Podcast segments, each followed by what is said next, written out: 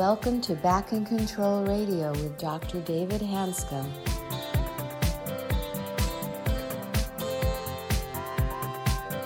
Hello, everybody, and welcome to another episode of Back in Control Radio with Doctor David Hanscom. I'm your host, Tom Masters, and our guest today is Daniel Atkins. He's an intuitive psychologist who helps people understand the lineages and layers of emotional trauma they carry. He acts as a bridge between the world of Western psychology and the intuitive spiritual realm. He teaches that trauma, in all its forms, is an opportunity to gain a deeper understanding of our human experience and teaches us how to clear a path to our highest selves. Welcome. Thanks, Tom. Um, Dan, welcome to our podcast. And I'm excited about this podcast. I just was on his podcast last week and learned a lot of different things. And he is a psychologist, Psy.D. He's an intuitive psychologist and has gone through quite a journey himself from more of the traditional psychological approach. And again, correct me if I'm wrong, Dan. And then he went through a ten-year journey or so where he really transitioned into more of a broader spectrum um, spiritual role. And those of you that know my process know that the spiritual journey, regaining life perspective, play is actually the definitive solution, even though you can't just get there. So on this first podcast, I'm going to just talk to Dan, his traditional views, sort of his journey, and how we get to where he's at right now. And Daniel, you go by Dan, right? Or does it matter to you? I introduce myself as Daniel these days, but plenty of people call me Dan, so it yeah, really doesn't matter to me. Okay. It really doesn't matter to me. So, anyway, Dan, we had the best time in the podcast that um, I was on yours, and I'm excited about today. So, um, Dan, where do you live? Currently, I live in Pasadena, California. And you just started your practice there, what, about a year ago or so? Uh, you know, I've I transitioned to working predominantly virtually because of where my journey was leading. I was traveling a lot. I didn't know where I was going to live. So I do a lot of virtual work, but I also have been rooted here really just since August and um, creating some exciting in-person opportunities. Great. So could you just share with us where you trained and what your traditional approach was, and then how you evolved to where you are now? That's a big question. We'll break it up into parts. Of yeah, course. no But uh, where did you train at? So I went to uh, graduate school in Chicago, where I lived for uh, over ten years. I got my doctorate in clinical psychology at the Chicago School of Professional Psychology. And I, from there, I, I'll, I'll say that I trained in the modalities of psychoanalysis, which has evolved into more uh, psychodynamics and attachment theory. And then just became more generally trauma focused uh, as I was learning about um, uh, the approach, the various approaches of trauma, the modern research around trauma, and really how I felt all moda- all modalities were funneling into trauma-based work. And that started to expand me in the way that I was seeking uh, personally, because I was still experiencing a lot of sickness and um, emotional distress and things that were, you know, I, w- I was carrying for, for years and years in my nervous system, in my mind, in my conditioned beliefs. So I started to expand as I as I let trauma and my own understanding of it become a central focus. But I, I worked at a, a developmental clinic working, I'd worked with um, adolescents, uh, older adults, and then at this developmental clinic, which was on my internship, I was working with very young kids and families, high conflict couples. It was it was great. It was, uh, you know, and, and to this day, I enjoy working with a diverse range of people and couples and families. So that experience was invaluable. And in many ways, it was the peak of what I had, uh, the environment I wanted to train in, which was heavily psychodynamic and attachment focused. Right. But throughout that year and then into my postdoc, when I um, uh, graduated and I passed the licensing exam, which was um, like four months of grueling studying and uh, ab- having to absorb a bunch of things that I don't find that important, to be honest, uh, today. But but going through that process, I recognized that I was still feeling stuck. I had achieved a lot of what I felt I set out to achieve in this graduate program and in my training and and at the clinic I was at, what had set me up for, you know, I, I think a pretty nice career in clinical psychology. But after ten years, I was still getting sick. I was still getting sick weekly. I was experiencing debilitating fatigue. I was um, nearly falling asleep at times in sessions. Like something was wrong, right. um, but I had been so used to coping with it and white knuckling it that, you know, I, I, I was, I had been over that time seeking out uh, various modalities to heal. Like I was very familiar with T S, T M S work at that point. That's how I um, initially heard of you and your work. And I was on the listserv. I had wrote my dissertation about chronic fatigue syndrome. I was very involved, um, but there was still a lot that I hadn't been able to get free of. And it was at that point, really out of desperation, that I started, it, it wasn't at that point exactly, but I had recommitted to exploring other modalities of healing. What, you know, what, go ahead. So let me just back up for a second. So you traditional psychology, you were practicing for a while. So you said you were not feeling very good. So fatigue was one of your symptoms. Would you mind sharing some of your other symptoms that were happening about that time? Like yeah, anxiety. For sure. Well, so, well, I'll I'll go back to the beginning. Like, you know, as a as a young child, I was having um, severe tantrums. I like I I mean, my body was always so sensitive. I couldn't wear tags and shirts. I was severely dysregulated, is how I would describe it. You know, in some ways, a lot of my symptoms in my early life paralleled like the autism spectrum because I was right. really, really hypersensitive, and that led to um, a slew of diagnoses as a young kid. I mean, A D H D, O C D, depression, anxiety, pretty much everything you could throw at a kid. I had it, and I was really struggling. Um, well, and how and- did that feel as a kid?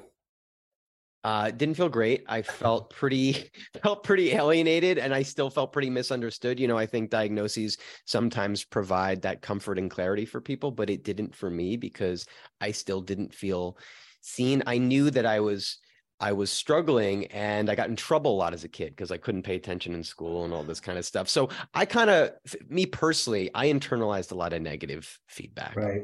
So I'm going I'm going to um, paraphrase here for a second. So I really want to jump into what triggered your transition, because that's that to me, I'm always searching. That's why I have you on the show, is that something happened in you that made a massive transition, as it did with me. So I'm going to paraphrase a couple things here, if you don't mind. So you're going along, you had lots of childhood adversity as far as symptoms and whatever, and then you went through traditional psychology, got really versed in it, didn't seem to be helping very much, and um, still not feeling very good. I'm not, and neither one of us are here to just not to get rid of traditional psychology. It certainly is a role for many people, and I'm sure you saw lots of successes, but there uh-huh. is a whole level of what we call somatic-based or trauma-based therapy that's, that we think is probably evolutionary psychology in general. So I don't know if you know my story. I was seventeen different physical and mental symptoms. I was actively suicidal. I barely made it through, and that's how this whole doc journey started. I also went to psychodynamic therapy for thirteen solid years, every week, sometimes twice a week, and I got way worse. And so what I now know is that my focus is on the problem, not on solutions. I was, I was a dysregulated nervous system, horribly, and I had no clues about how to regulate it. I didn't know I was dysregulated, for goodness sake. I just thought that was life like you. I just white-knuckled it. So I'm not here, it's not here about my journey. So I had a transition point, and a light bulb clicked on, and I started going a different direction. And of course, it evolves over many years. There's no real endpoint to it.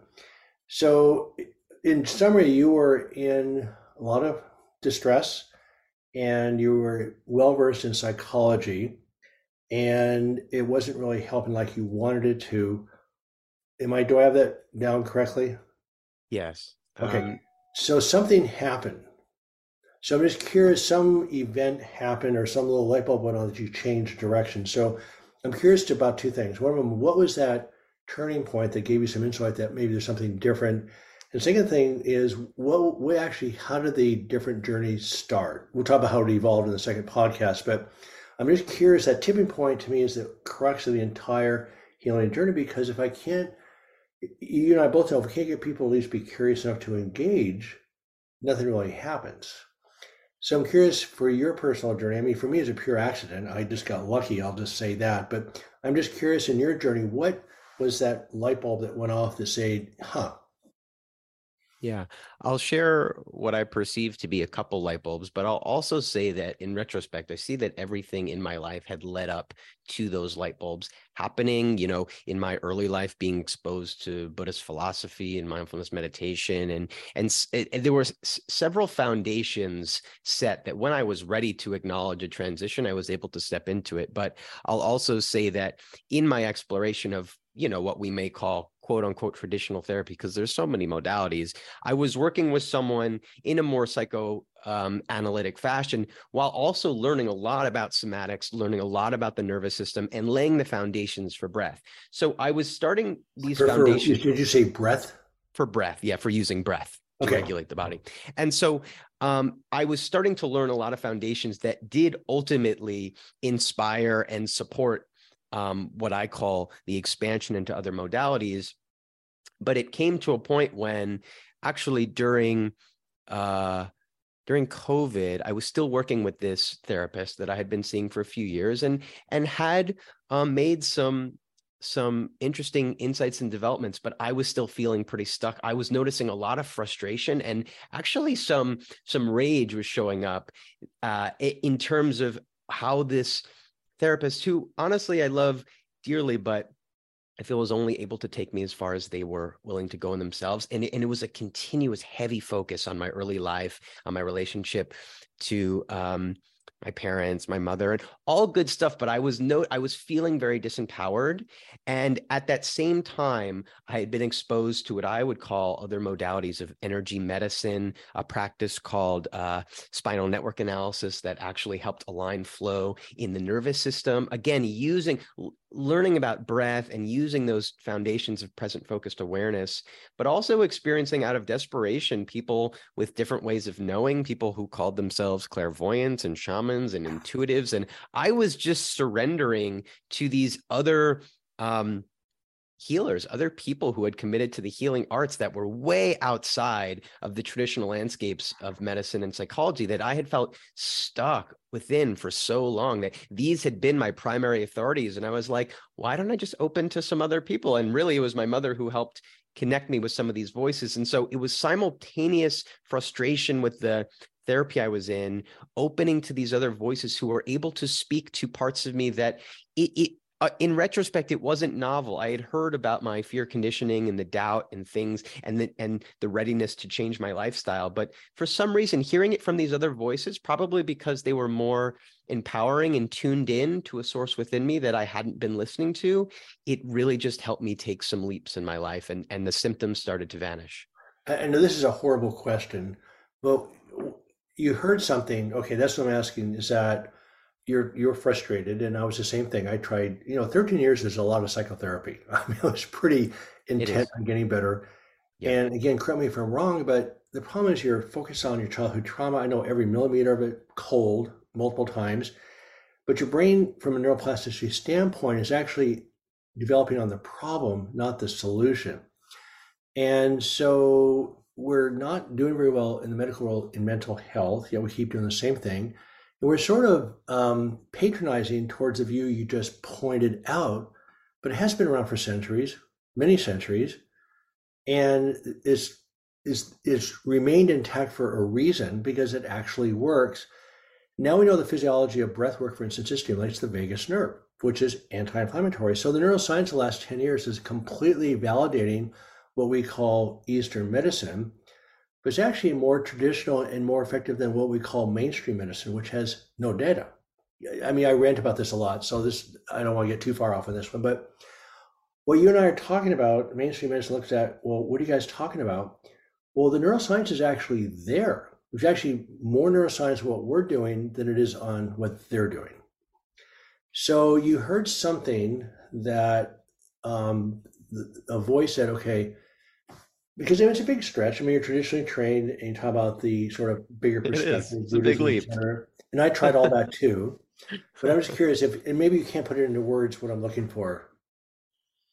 Yeah, well, I'll say that I think there's more overlap than we think. I don't like to um, paint us versus them boxes, because the truth is, is that a lot of traditionally trained psychologists are attempting to use nervous system and safety language, but in the dynamic that I was stuck in, which was still very intellectual and heady and focused, correct, even though we were talking about nervous system language, it was, there was, I still felt so much pressure to analyze my life in a way that was keeping me stuck. And I needed, and actually leaving that therapy was one of the most empowering things I was able to do for myself, because it was a reenactment of, of my relationship with other authority figures and my freedom to start listening to other voices, to other people that maybe, um, Had, would maybe be um, frowned upon by my peers or supervisors, what was another source of freedom and power. And so taking those leaps actually allowed me to start to hear, start to recognize the ways I'd been living in fear.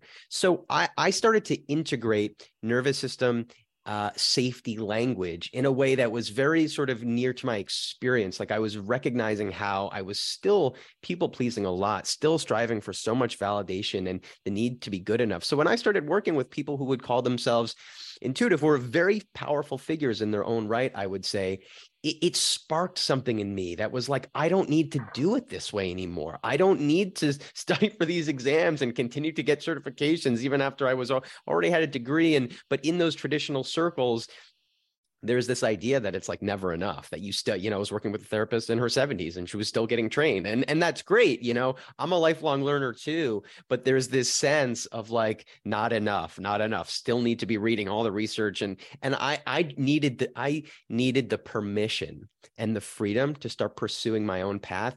And that allowed me to recognize the fear conditioning that was maintaining my symptoms in a more embodied and integrated way than I'd ever been able to experience in therapy. So that really was a huge shift for me at that time. And, you know, it's, it's an ebb and flow. I would still start to get flare-ups, but I had a much different perspective. I had a more spiritual framework that, that my nervous system was upgrading, that I was able to teach the body how to heal, and that I wasn't, just because symptoms were flaring up didn't mean that I was quote unquote sick. And I could recognize the attachment of emotions like despair and hopelessness and start to work with it. I also changed a lot about my lifestyle because I was very motivated to do so at that time. Yeah, that's fantastic. So interestingly enough, there's a paper out of Austin, Texas by Doctor Robert Danzer published in two thousand eighteen on resilience. And we now know that chronic pain, mental and physical, is a chronic threat physiology. You know, you're under sustained fight or flight versus safety. And so one of the things that actually lowers inflammatory markers is um, a sense of control. So sense of control, um, community, a positive affect, and, and just a positive movement forward, all those actually lower inflammatory markers. Hope is another one. So I want to jump to today. So how's your life now? My life is amazing now. It's, you know, the the leaps that I took then, which were the biggest leaps that I'd really taken in my life, which were sort of Uh, being seeing that I could potentially heal, because because the parallels to that healing physical journey also paralleled my early life distress. And it was actually seeing that I could live a life that wasn't filled with depression and anxiety, even more, which was more miraculous than the, even the idea of healing pain. So today, you know, the healing has taken place on so such a deeply rooted level. Not just do I not experience those symptoms anymore, I have no connection to that diagnosis, but I also don't experience the same um, protections that I would call against my emotional experience that would manifest in depression and anxiety. I, I really don't experience that. I, I certainly have the range of emotions and I continue to heal, but there's so much freedom in what I would call my body mind or my mind body experience that I've been able to take such greater leaps and see the possibilities for my life. I left where I'd been living in Chicago. I, I traveled across the country. I I'm currently in, in California. The way that I work is so much more expansive. And also the way that I live is so much more expansive. So it's, it's a completely, uh, it, it was a completely uprooting of everything I'd been conditioned to experience and believe. Well, it's fascinating because there's a, there is another study out of U C L A by Doctor Steve Cole that shows that if you are living a self-centered life, your inflammatory markers go way up. And of course, in chronic pain, you're trying to solve your own problems, understandably so. And if you live life with a sense of connection and purpose and compassion, your inflammatory inflammatory markers go straight down. It's not like two slopes on a graph. One goes straight up, one goes straight down. So how long has it been since this major shift took place? Did, did the shift take place relatively quickly, or is it more like six to twelve months? I mean, when did all this happen? There was so much that I was learning, you know, let's say during my graduate training and and explore and, and learning about T M S and connecting with the T M S community. And so those were important parts of sort of, let's say, that ten year journey where I was still and getting percentages better. But then at that that sort of those higher percentages where I was still getting sick a lot, Um, which I didn't even answer, I think, one of your questions. It, it if, in the beginning, it felt like I had COVID every day, to be quite honest. Okay. And then, but it would change so much. So that's why I had no attachment to the to the label of the disorder, because, you know, I started I started experiencing so many, you know, just full body pain, muscle weakness, like all kinds of things. But at that later stage, like, let's say when I was at my clinic, it it almost felt like I was repeatedly getting the flu, but I knew I knew I wasn't sick. And so that was about uh, two, two years ago uh, now. And it it did happen, relative, you know, within the, the context of my journey, it happened very quickly. I, I just, I reached a point of readiness where there were these modalities that I was ready to experience sort of all at once. I took big leaps, which ultimately led me to Uh, leaving my clinic, starting my own kind of practice and working with people in a different way. And so it all culminated pretty quickly. Yeah. And that's what I'm excited about working with Dan going forward, because that's what I see happen. I, people get very frustrated. They try and they try and they try and they sort of give up, and all of a sudden, bam, they're free. And the, and the other thing that happens once people break out, there's of course lots of ups and downs. You relapse back and forth, back and forth. But in general, you honestly can't go backwards because you own it from the beginning. So what happens, people's lives continue to expand, expand, expand. And so for me, my transition occurred about two thousand three, and I can't put into words how my life's changed since then. But the fun part about owning it yourself from the beginning, getting control, making your own decisions, is that it's inside you. It continues to expand. And that's what's so exciting about this whole project, is that um, it does expand. Well, also excited in your situation, not that I'm happy you went through your tough experience. Um, I'm not very happy about mine, by the way, but I'm very grateful. I'm grateful. I'm grateful for it. I'm very grateful for it. I know you're better. We talked about this. You're a better person than I am. I'm just not so happy about losing fifteen years of my life to this thing. But nonetheless, I'm extremely grateful that I was able to get through it in a way with the background that's allowing me to, to keep putting pieces together. And, but what I'm excited about you is that you've been through it at a very deep level, and it allows you in your own style, my style, you have your style. But at the end of the day, you have your own tools to help people feel safe and move forward. And most, when I, when I give lectures to groups of physicians, um, I ask them, how many of you enjoy treating chronic pain? I'm sorry, the data shows only twenty percent of physicians are comfortable managing chronic pain. Less than one percent enjoy it.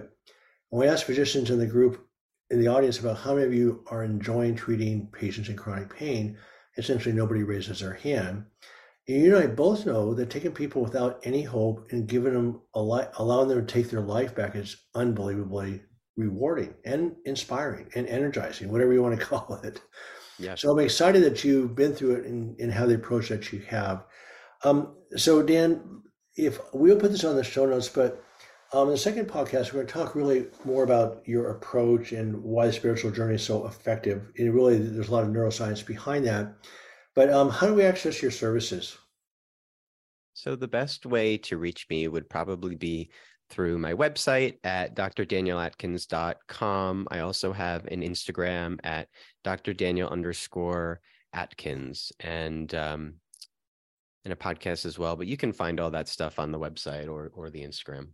And, and your your resources include individual coaching. Do you do group coaching also, or mostly individual coaching? Yeah, so I work with individuals and groups. I do workshop. I lead um, work group workshops, but I'm also developing some um, longer courses as well. So yeah, both individual and group work. Okay, great. And then you, just the final thing, you also do online work, and you can actually do that across state lines also, correct? Yeah, I don't, I'm not bound. I'm free of a lot of boxes. So I'm not bound by a lot of the state licensure laws because I work uh, technically as a consultant or coach. So um, I work with anyone in the world. Great. Fantastic. Um, Dan, thank you. Any final words to the audience today? And I really appreciate you being on our podcast today. All I'll say is if you are at a place of readiness to hear this and you have been feeling disempowered and you have been feeling hopeless and your journey has been long, trust, practice trusting that there is a way, that there is a way to create some movement, to create some flow, and to see more possibilities than you see today. Well, Dan, thank you. Thank you. I'd like to thank our guests, Daniel Atkins, for being on the show today, and for sharing his personal story of healing and how it influenced the approach he uses with clients today in his practice. I'm your host, Tom Masters, reminding you to be back next week for another episode of Back in Control Radio with Doctor David Hanscom. And in the meantime, be sure to visit the website at w w w dot back in control dot com. Thanks for listening today, and join us next week for Back in Control Radio.